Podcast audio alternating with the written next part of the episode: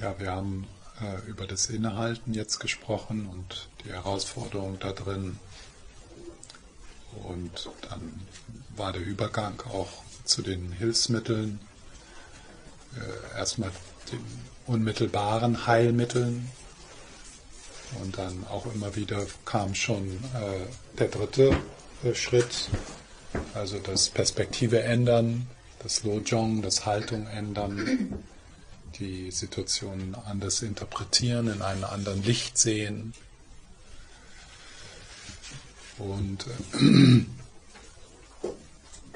es gibt so drei Bereiche, die also in diesen beiden Schritten so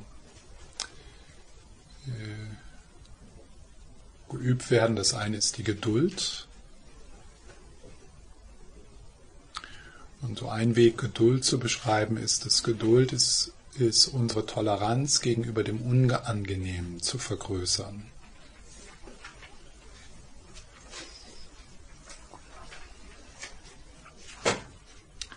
Und das ist etwas, was wir ja auch in Meditation tun, dass wir also unsere Fähigkeit vergrößern, liebevoll annehmend oder zumindest annehmend, vielleicht das liebevoll ist schon zu einer hohen Herausforderung, aber ein annehmendes Raum geben, dem Unangenehmen.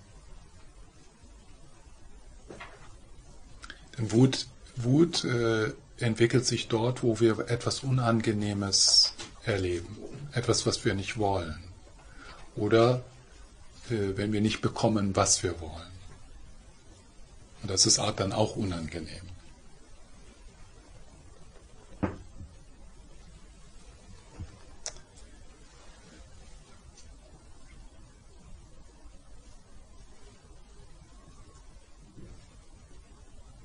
Also durchlässiger werden durch die Meditationspraxis.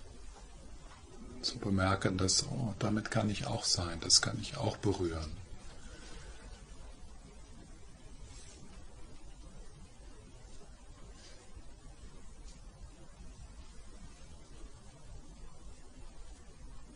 Das wäre so mehr so eine unmittelbare Geduld, die man übt. Dann gibt es natürlich dann auch die Geduld, die wir entwickeln, wenn wir dann im dritten Schritt die Perspektive ändern. Und das geht dann so in das Zweite, und das ist das Verständnis. Und ja? Ich komme nicht mit aus mit diesen Nummerierungen. Also so drei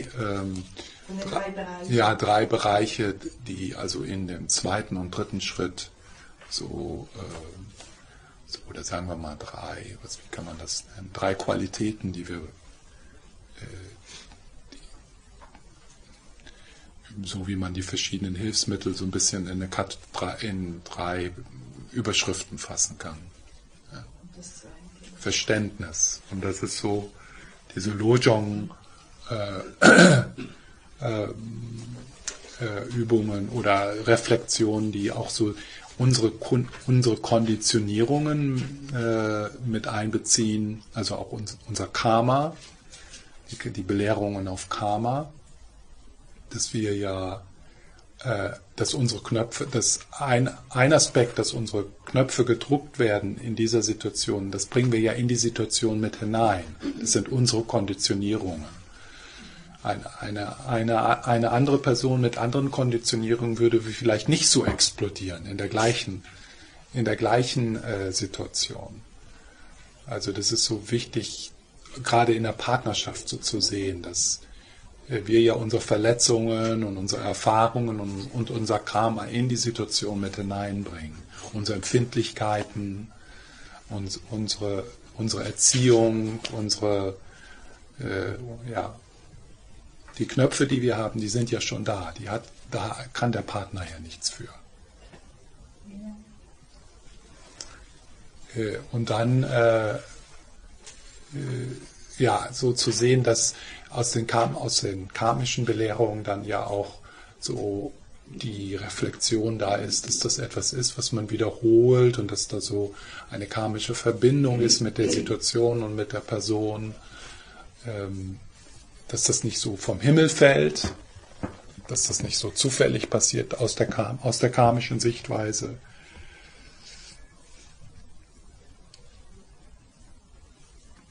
Und dann so zu sehen, ob tatsächlich diese Art von Reflexion, die ja natürlich jetzt nicht unmittelbar ein Heilmittel sein kann, in der unmittelbaren starken Reaktion, aber dann so im weiteren Verlauf.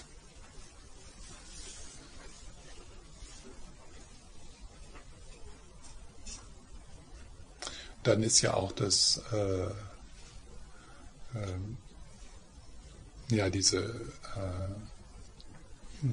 diese Sichtweise, dass wenn wir es lernen, gelassener in diesen Situationen zu bleiben, ist das gleichzeitig auch eine Bereinigung von Karma. Also jede Situation, wo wir etwas Unangenehmes erleben, das uns wütend macht, also wir hören ein unangenehmes Wort, wir bekommen nicht, was wir wollen, wir fühlen uns auf den Schlips getreten, wir fühlen uns bedroht in unserem Selbstimage. All diese Situationen, die bergen in sich das Potenzial, Karma zu heilen. Wenn wir nicht den Konditionierungen blind folgen. Wenn wir natürlich den Konditionierungen blind folgen, dann kreieren wir das Karma, was diese Situation erzeugt hat, noch mehr. Und dieser Prozess, das ist dann dieser Prozess, der was dann in den traditionellen Belehrungen dann die Wiedergeburt in den unteren Bereichen genannt wird. Also dass unser Geist immer enger wird. Und je enger unser Geist und unser Herz wird, desto mehr kreieren wir die Ursachen für Situationen, wo unser Geist dann immer noch enger und immer noch schmerzvoller wird.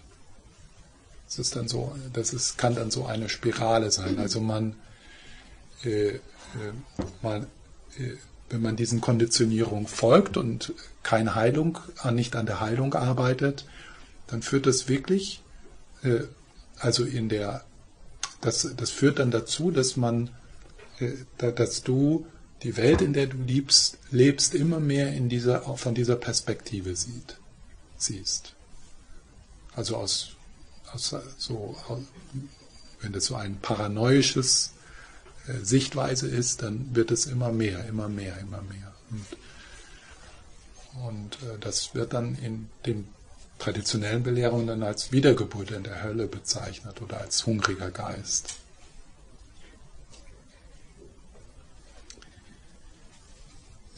Ja, also diese karmische, in diesem zweiten Punkt, das Verständnis, die karmische Erklärungen in die Situation mit hineinbringen. Und dann so schauen, nützt das was?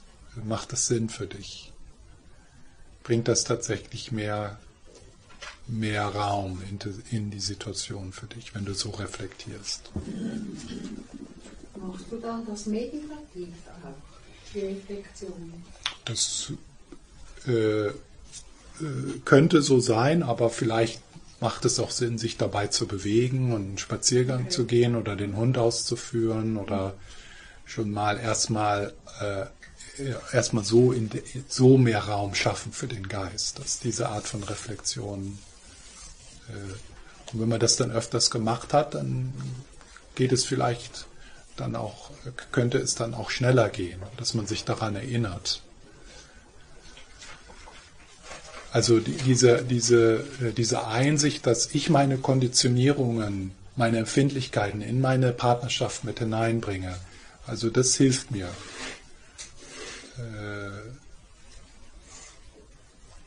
Also das Verständnis dann, und das ist dann der dritte Punkt, das ist das Mitgefühl, ja,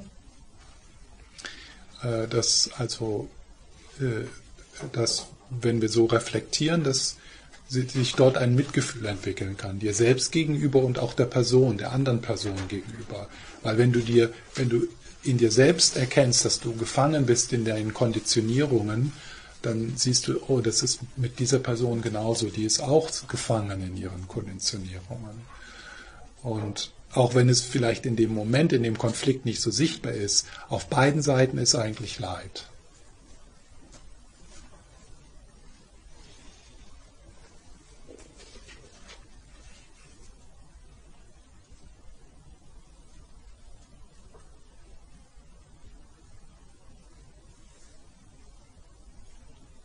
Ja, das sind so die klassischen Lojong-Belehrungen, die uns so reflektieren lassen und die es uns möglich machen, dann Mitgefühl in die Situation zu bringen.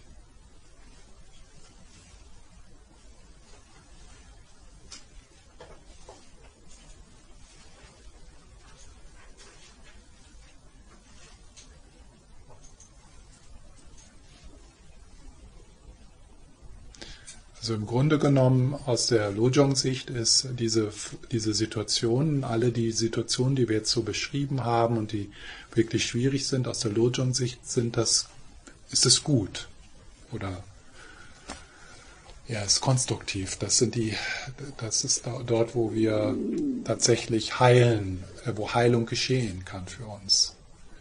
Ohne diese Situation, ohne diese Menschen könnte diese Heilung nicht geschehen. Weil dann wüssten wir gar nicht darum, dass wir da Heilung brauchen. Die bringen das sozusagen hoch, diese Situation und diese Leute.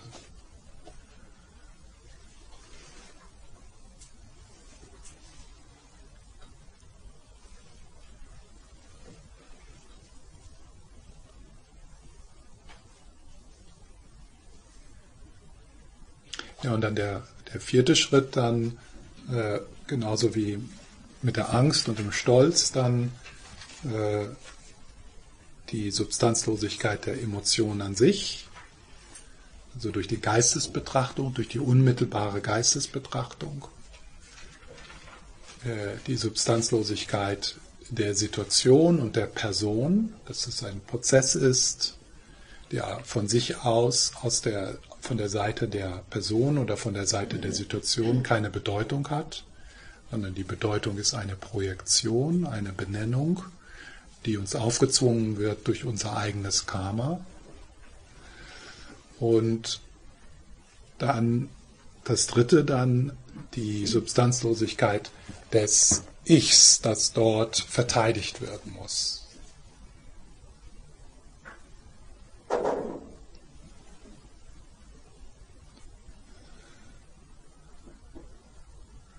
Und dann so zu schauen,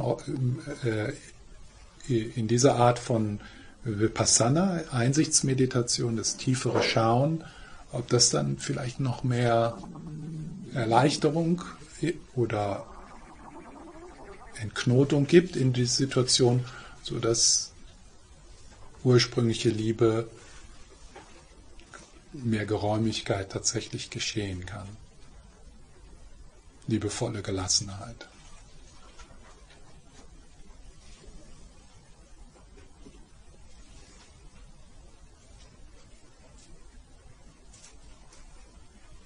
Und diese liebevolle Gelassenheit, das heißt natürlich nicht, dass wir dann, dass uns das gleichgültig macht. Also liebevolle Gelassenheit ist nicht Gleichgültigkeit und ist auch nicht ein Aufgeben oder ein sich schlecht behandeln lassen oder in Situationen zu bleiben oder Beziehungen zu bleiben, die nicht mehr konstruktiv sind, sondern die Idee ist, dass in der liebevollen Gelassenheit bist du mehr in Kontakt mit deinen Ressourcen, mehr in Kontakt mit deiner Intuition, mehr in Kontakt mit deiner Kreativität, sodass das, was gesagt oder getan werden muss, um die Situation irgendwie zu beeinflussen, wenn es möglich ist, dass das aus dieser liebevollen Gelassenheit sehr viel wahrscheinlicher ist, dass du das tun kannst.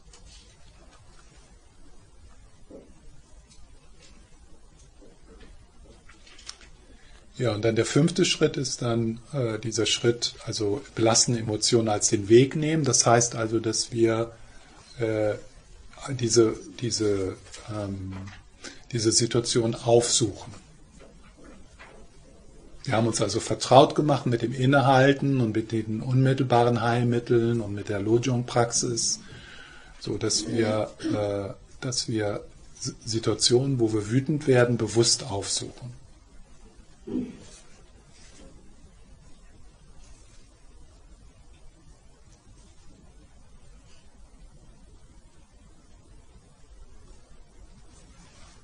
Da ist dann wieder das Heiraten und Kinderkriegen und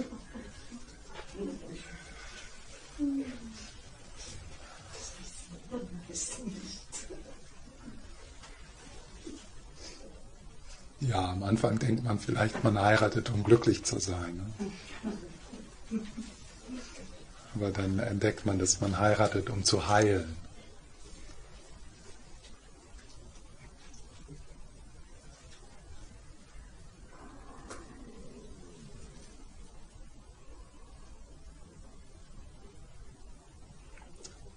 Also da ist auch dieser Stolz oder so ein gesunder Stolz oder ein gesundes Selbstvertrauen, dass die Lebensweisen, die wir haben, um Heilung zu finden, dass wir an guten Orten sind. Also dass es nicht unbedingt vorteilhaft ist, so der Gedanke, jetzt jahrelang in Retreat zu gehen oder Ordination zu nehmen oder so, sondern dass die Art und Weise, wie wir leben, in Beruf und in Familie und in Beziehung, dass das dadurch, dass so viele Möglichkeiten an uns getragen werden, dass wir an einem guten Platz sitzen zu praktizieren. Sehr herausfordernd natürlich, aber kraftvoll.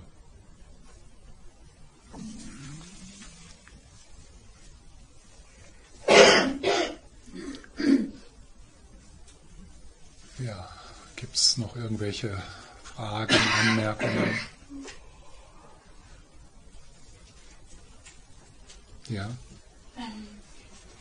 Vielleicht kannst du noch etwas zum Weisheitsaspekt der Begierde und der Eifersucht sagen. Mhm. Das verstehe ich nicht ganz, wenn ich lese. Kannst du mir das mal geben, wie die heißen? Mhm. Ja, das musst du, glaube ich, selbst googeln. Also ja, das auch. Ne? Also manchmal ist es ganz gut, nicht erstmal zu lesen, sondern erstmal zu schauen, was könnte das sein. Also in Wut hast du da so eine Ahnung, was das sein könnte. Es ist ja auch so, das ist so, wenn man sich mal so vorstellt, so wütend zu sein und wenn dann sich die Wut verknotet und dann mal so zu schauen, wie ist der Geist dann? Ja, ob man da dann so eine Klarheit entdeckt oder also dass die Energie nicht ganz weg ist, aber nicht mehr gemein ist. Ja? In der Begierde ist es, also wenn man sich das mal so vorstellt, also wenn du jetzt vielleicht, es ist ja einfach mit Attraktion, nennt man das? Attraction? Mit Attraktion, also wenn man sich das so... Anziehung, ja.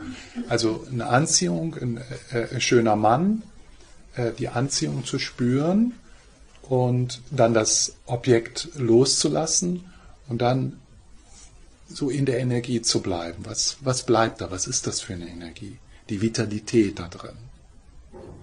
Wie alles vielleicht farbiger wird. Wie sich die Dinge lebendiger anfühlen. Also wo die Energie sich im ganzen Körper ausdrücken kann. Einfach eine größere Vitalität. Und das alles unterscheidende Gewahrsein, also das wird so genannt, da wird gesagt, dass du in dieser Vitalität, also der Weisheitsaspekt ist diese Fähigkeit,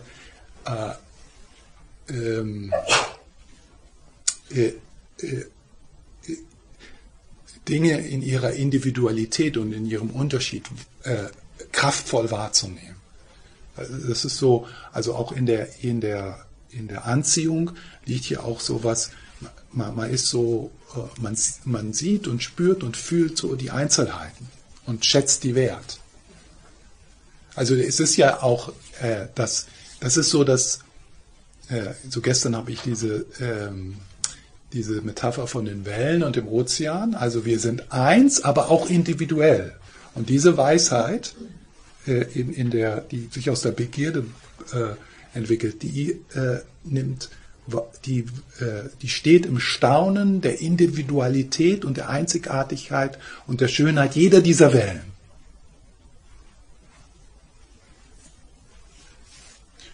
Aber das ist etwas, wo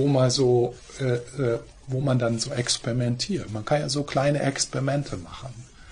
Ja, was passiert, wenn ich mich auf eine Anziehung einlasse, aber nicht der nachgehe, nicht dem Ausdruck verleihe, sondern das dann loslasse und dann in der Energie bleibe, in der Vitalität.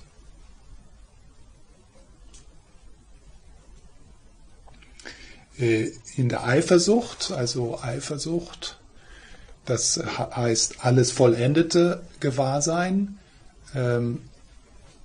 alles vollendende Gewahrsein, das beschreibt die Weisheit, die wir haben, die weiß darum, die intuitiv weiß darum, was ist das Beste hier zu tun in dieser Situation, für diese Person. Jetzt müsste ich erstmal ein bisschen ausprobieren. Wie steht das mit der Eifersucht in Verbindung?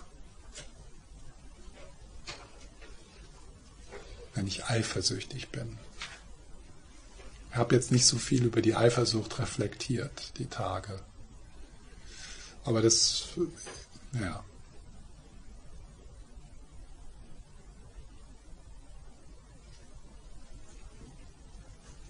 Muss ich meine Frau fragen. Nicht, weil die eifersüchtig ist, aber weil die sich mit den 5 Buddha-Familien mehr auskennt.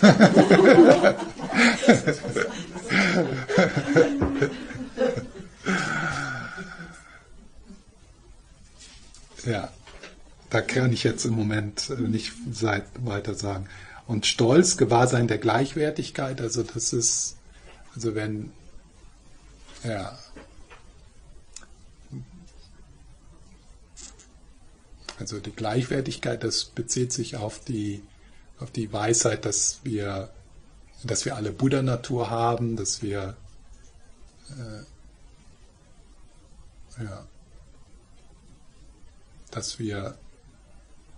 die alles unterscheidende Gewahrsein, dass die feiert unsere Individualität und das Gewahrsein der Gleichwertigkeit feiert unser Gemeinsames und unser Verbindendes, unser Einssein.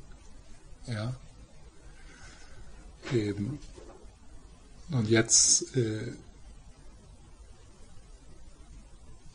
wie diese Energie freigelegt wird, das kann ich mir im Moment nicht so vorstellen. Also ich kann mir in Wut und Begierde, da ist es für mich leichter, das tatsächlich auch so zu spüren, dass da diese Weisheit ist. Stolz und Eifersucht, ja, das könnt ihr ja mal heute Nachmittag ausprobieren. Werdet mal ordentlich eifersüchtig und dann lässt ihr das Objekt los und spürt der Energie nach, ja, die da drin ist.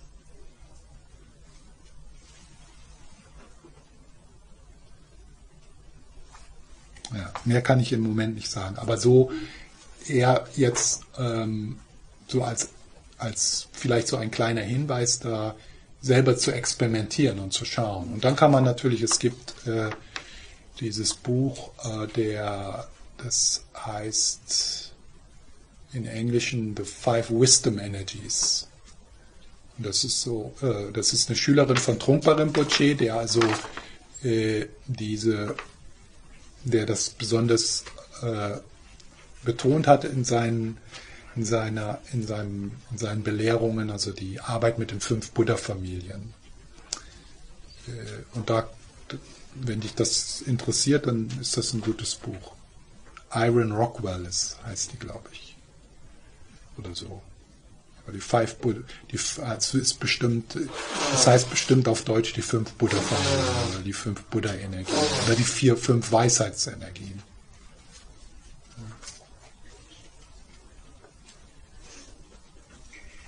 Ja. Ja. In das erkennen die wahre Natur aus und diese Unbeständigkeit des Nix einer eigenen. Dann ist das im gleichen Schritt an, zu wissen, dass auch alles im Geist entstanden ist? Oder muss man noch eine Reflexion machen? Um dazu das hängt sicher damit zusammen, ja. Hm.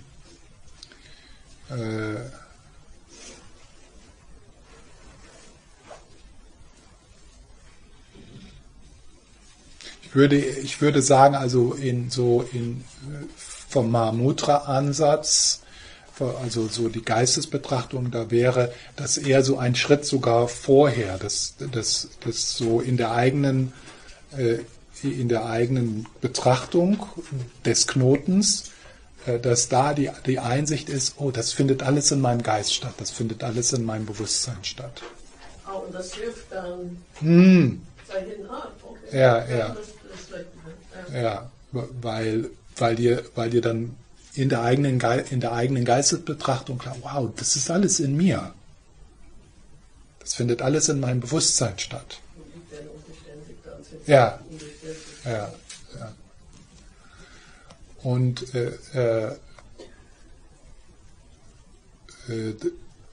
dann diese Betrachtung der Leerheit, wie das auch genannt wird, also die Leerheit des Objekts, des Subjekts und der Emotion,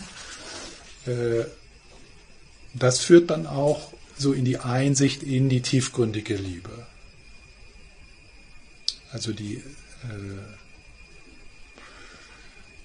Gewahrsein an sich,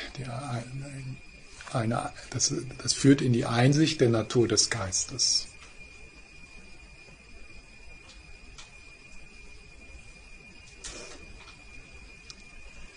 Der Vordergrund, in dem man sich verwickelt, der wird durchlässiger, wird als unbeständig, als leer gesehen.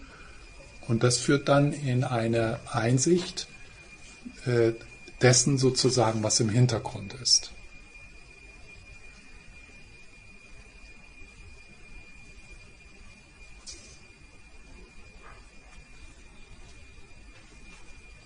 Das wird mir ein bisschen die Logik. Das ist, was ich spüre und mit der Zeit wirklich überzeugt bin. Aber ich kann nicht jemanden, der das nicht folgen kann. Ich kann nichts sagen. Genau. Das ist ein gutes Zeichen, dass du in die richtige Richtung schaust. Denn wenn ich jetzt so lapidar sage, der Hintergrund und da durchschauen, das sind dort beginnen wir dann jenseits des konzeptuellen Geistes zu gehen, jenseits unserer Worte. Dort beginnt die mystische Erfahrung, das Mysterium, das Staunen. Okay. Und eben Logik ist dann ausgeschlossen. Logik ist ausgeschlossen. Der logische Geist kann dich bis dahin bringen und dann tschüss. Und das ist dann die Herausforderung. Also bis jetzt an dem ganzen Wochenende sind wir ja nicht so sehr dahin gegangen. Also bis jetzt war alles so, wenn man darüber reflektiert und nachdenkt, so, das ist alles irgendwo verständlich und da sind Stufen und da wissen wir, was wir machen. Oder wir beginnen das zu verstehen. Aber jetzt an diesem Punkt haben wir etwas erreicht, wo unser Verständnis, unsere Sprache nicht mehr ausreicht. Ist das der Quantensprung? Also in gewisser Hinsicht schon, oder? Quantensprung. Es ist, ja, ich glaube, die verstehen da was anderes, wenn Physiker Quantensprung sagt. Aber man kann sicher die Metapher nutzen. Das ist so ein Quantensprung im Sinne von eine andere Dimension. Ja, oder also eine andere. Ich meine das schon, weil ja, es gibt, die müssen sagen, dass es folgt nicht diese logische Denkweise, aber durch Beobachtung müssen die zugeben, es ist tatsächlich so. Mhm. Mhm. Also die sind auch am Staunen. Ja, genau, die sind auch am Staunen, genau. Ja, ja. Die haben nicht wollen. Ja, ja. Die wollten nicht ins Staunen kommen, aber jetzt ist die Physik im Staunen angelangt. Ja. Es wird ja gesagt, dass wenn man die Belehrung des Buddhas, also die Bouillon der Belehrung des Buddhas, also wenn man das immer mehr kondensiert, dann kommt man auf die Prajnaparamita-Sutren, 20.000 Verse, 8.000 Verse und so weiter, dann die Herzsutra. Und wenn man dann das noch weiter kondensiert, dann kommt man auf eine Silbe, in der alle Belehrungen des Buddhas sind. Und diese Silbe ist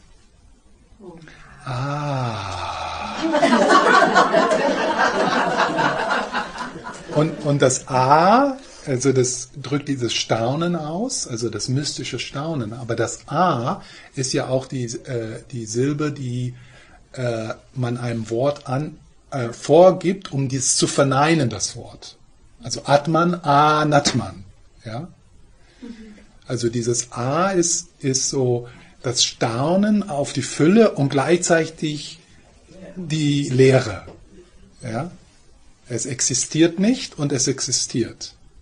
Es ist voll und leer. Und es ist jenseits unseres konzeptuellen Geistes. Also es ist schön, dieses A. Ja? Also das Staunen und gleichzeitig die Erkennen der Substanzlosigkeit dieses, worüber man staunt. Aber diese Substanzlosigkeit heißt nicht, dass das dann weggewischt wird oder nicht existiert oder nicht mehr wertvoll ist, sondern dieses Staunen macht es noch wertvoller, noch schützenwerter, noch schützenswerter, noch einzigartiger.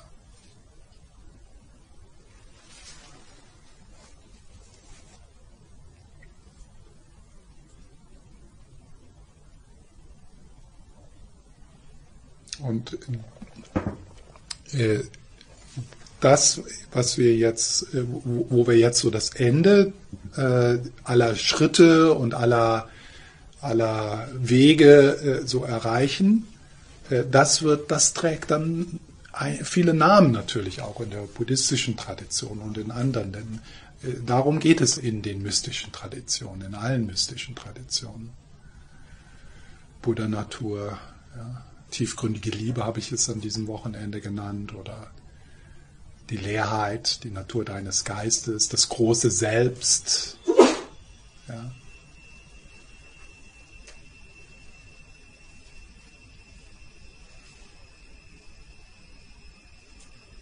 Und wenn es dir gelingt, im Ärger, in der Eifersucht, dorthin zu schauen, also weil du dich so vertraut damit gemacht hast, Lama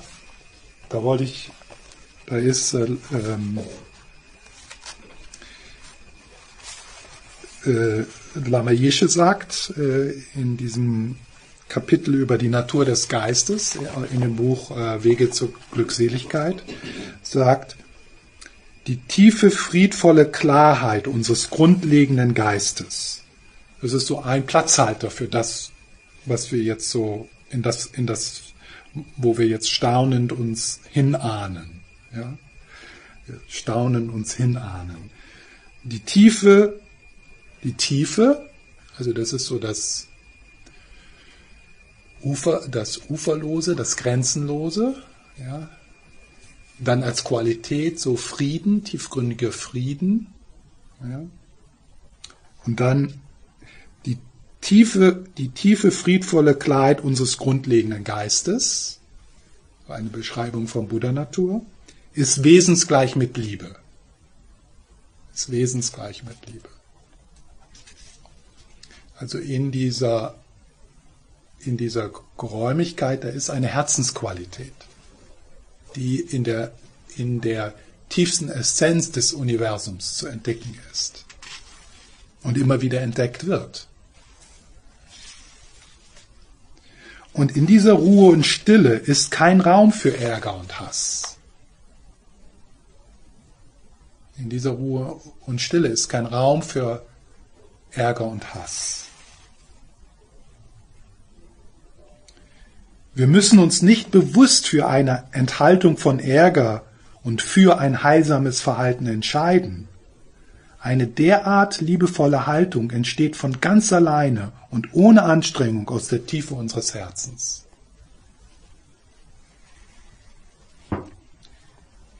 Also wir müssen uns nicht bewusst für eine Enthaltung von Ärger und für ein heilsames Verhalten unterscheiden. Also in dem Moment, wo das uns möglich ist, entsteht eine derart liebevolle Haltung von ganz alleine und ohne Anstrengung, aus der Tiefe unseres Herzens.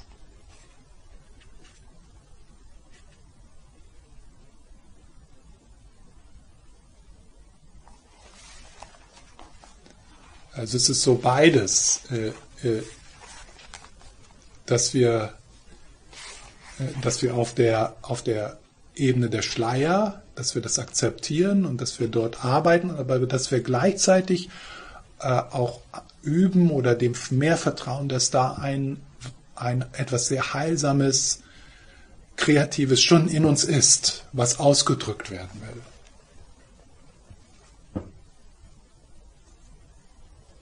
Also beides. Es ist schon vollständig da und wir können uns dort staunend hinahnen und dann aber auch Stufenmethoden.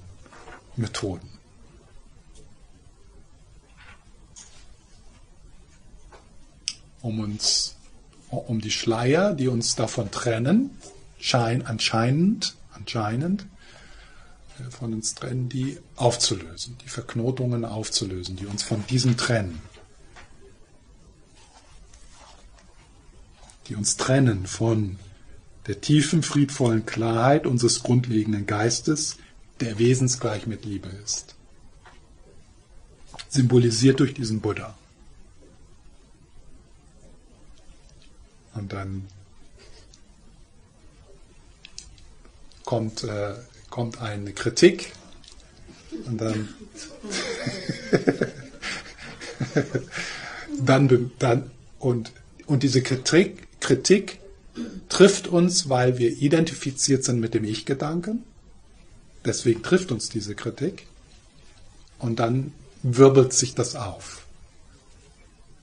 Und dann schneiden wir uns sozusagen von unseren Ressourcen, von unserer Weisheit ab.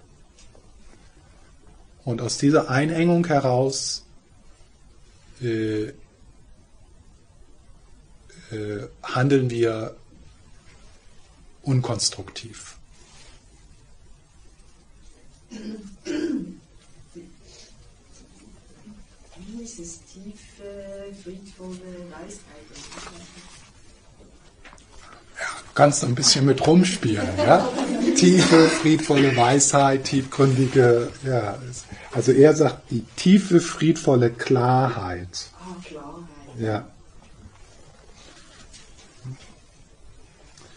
Also das sind so in den Traditionen so Worte, die dann kommen, wenn Menschen, die also diese Erfahrung gemacht haben, wenn die das kommunizieren wollen, also Worte nutzen wollen, um das zu kommunizieren, wobei es schon dann natürlich klar ist, dass, äh, dass die Worte nicht genügend sind. Ja? Die Worte sind nicht genügend. Deswegen wird es oft auch im Schweigen kommuniziert. Oder in der Musik oder in der Kunst oder in Gedichten. Und das sind also so typische Worte. Ne? Tief, offen, leer, friedvoll, liebevoll, grundlegend, klar, intelligent. Licht, ja, das Licht, ja, das Symbol des Lichts, ja.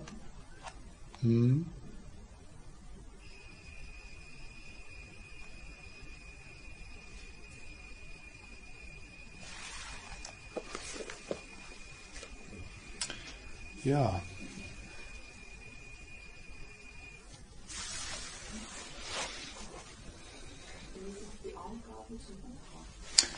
Dieses Buch heißt Wege zur Glückseligkeit, Einführung ins Tantra bei Lama Yeshe.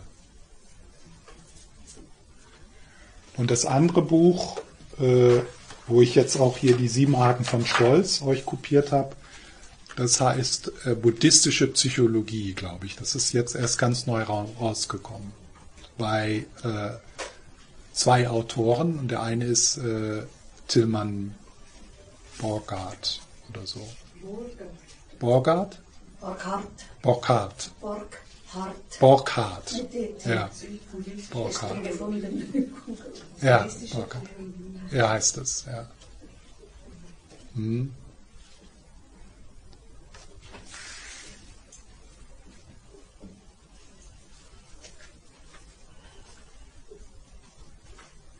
Und die Dame mit den 5 Weisheitsfamilien oder so, ah, ja. Das ist die Iron Rockwell heißt die, glaube ich. Da bin ich mir aber nicht so ganz sicher.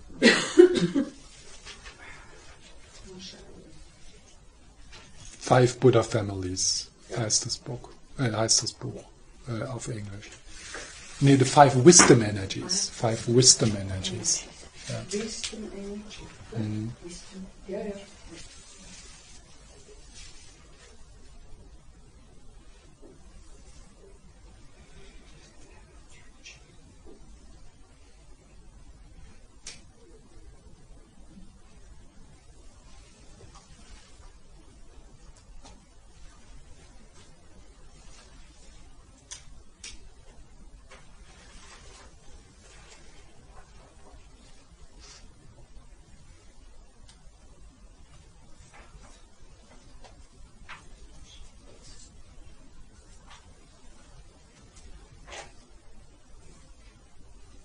Gibt es noch irgendwelche Fragen über das Wochenende?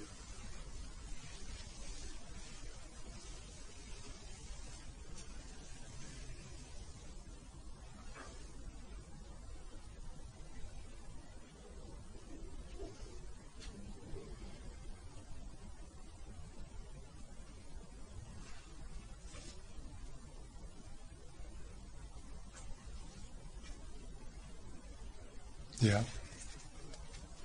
Was ist das eigentlich, das Wort Es macht? Ist das Buddha-Natur? Es macht? Es macht. Oder Duende auf Spanisch. Habe ich das benutzt? Was? Nein, nee. Nein. Es macht? Wenn wir so sagen, es macht. Kennst du das nicht? Wie, ah, ja, es macht mich glücklich. Es macht mich glücklich. Nee.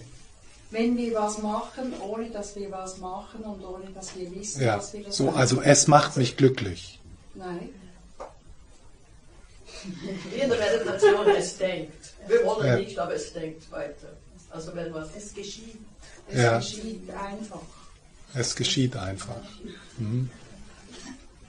Ja. Ja. Es geschieht einfach. Und? Ist das die Buddha-Natur? Das ist meine Frage. Also, wenn jemand, ist da jemand in der Buddha-Natur vollständig, wenn das geschieht? Kannst du noch ein bisschen mehr sagen? Kennst du das nicht? Das versteht niemand. Also, ich glaub, wenn ich richtig verstehe, das ist wie wenn ein Genie, wenn ein Mozart, ein Nein! Nicht so. Ja, nicht so. Ja. Also, wenn du meinst, es tut mir, ja, dann ist es sehr unbewusst. Eben, dann hast du kein Bewusstsein, dann macht es eigentlich mit. Ja. Also, ich habe das Gefühl, das sind die karmischen Belastungen. Wenn es einfach macht mit mir, die sind ohne. Aber das muss nicht negativ sein. Ja. Also, das ist, das verbinde ich auch damit, so die Konditionierungen. Da ist auch ein, wir sind, also, das wird uns ja aufgezwungen, ja. Und meine Konditionierungen, die suche ich mir jetzt ja nicht in diesem Augenblick auf, sondern die sind mir aufgezwungen. Also das, auf dieser Ebene macht es mich. Aber die Buddha-Natur ist natürlich auch, die macht mich auch. Also das ist auch etwas, was ich mitbringe, was da ist, was wirkt, ohne dass ich mir das aussuchen kann oder ohne dass ich das machen muss, sondern diese 5 Weisheiten der Buddha-Natur, die sind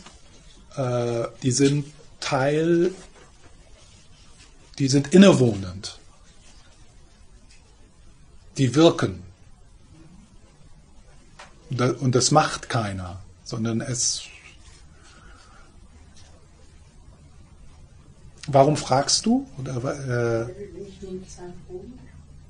Aha, ja. Aha. Ja. Also für mich ist da dann auch so eine Entspannung.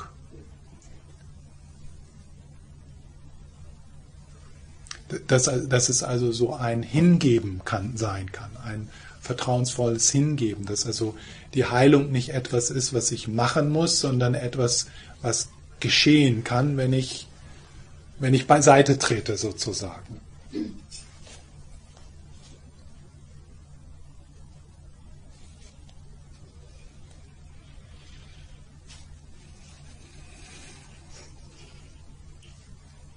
Ja, ist gut aufzuhören im Staunen. Ja. Und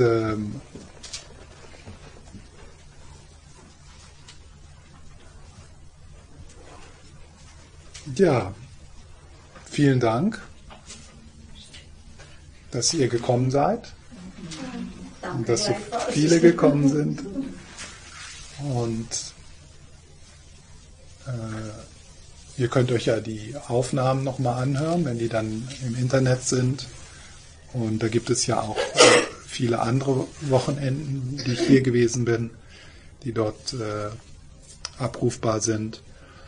Und nächstes Jahr komme ich 2-mal, im Frühjahr und im Herbst. Die Termine stehen schon fest. Und ja, und da werde ich dann, also ich vermute mal, dass ich jetzt noch mehr mit dem Buch von Tilman Borghardt arbeiten werde, so das erforschen werde. Also das wird sicher so ein Thema sein. Vielleicht auch mit den 5 Buddha-Familien wieder so ein Aspekt. Da ist ja dann noch die Eifersucht und die Begierde, die wir gar nicht jetzt betrachtet haben. Also und dann natürlich immer wieder das Thema die Erforschung der Natur des Geistes. Also diese sich trauen, so wie Lama Yeshe in diesem Kapitel über die Natur des Geistes, sich trauen, dort Worte zu finden und zu staunen und immer wieder so an die Grenze des eigenen konzeptuellen Geistes zu kommen. Und also das ist...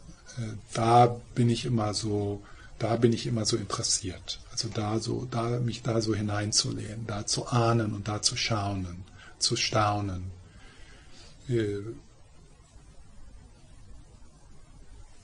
Wobei es natürlich auch schwierig ist, so in diesen Bereich zu gehen. Man geht auf dünnem Eis. Und,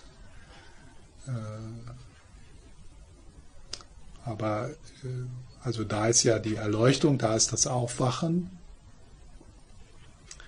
Und deswegen ist es einfach notwendig, da den Mut zu haben und die Unterstützung und die Inspiration immer wieder auch sich dort einzulassen, in das Nichtwissen, in das Nichtverstehen, in das Nichtgreifen können, in die Lücke, ja, in die Bodenlosigkeit.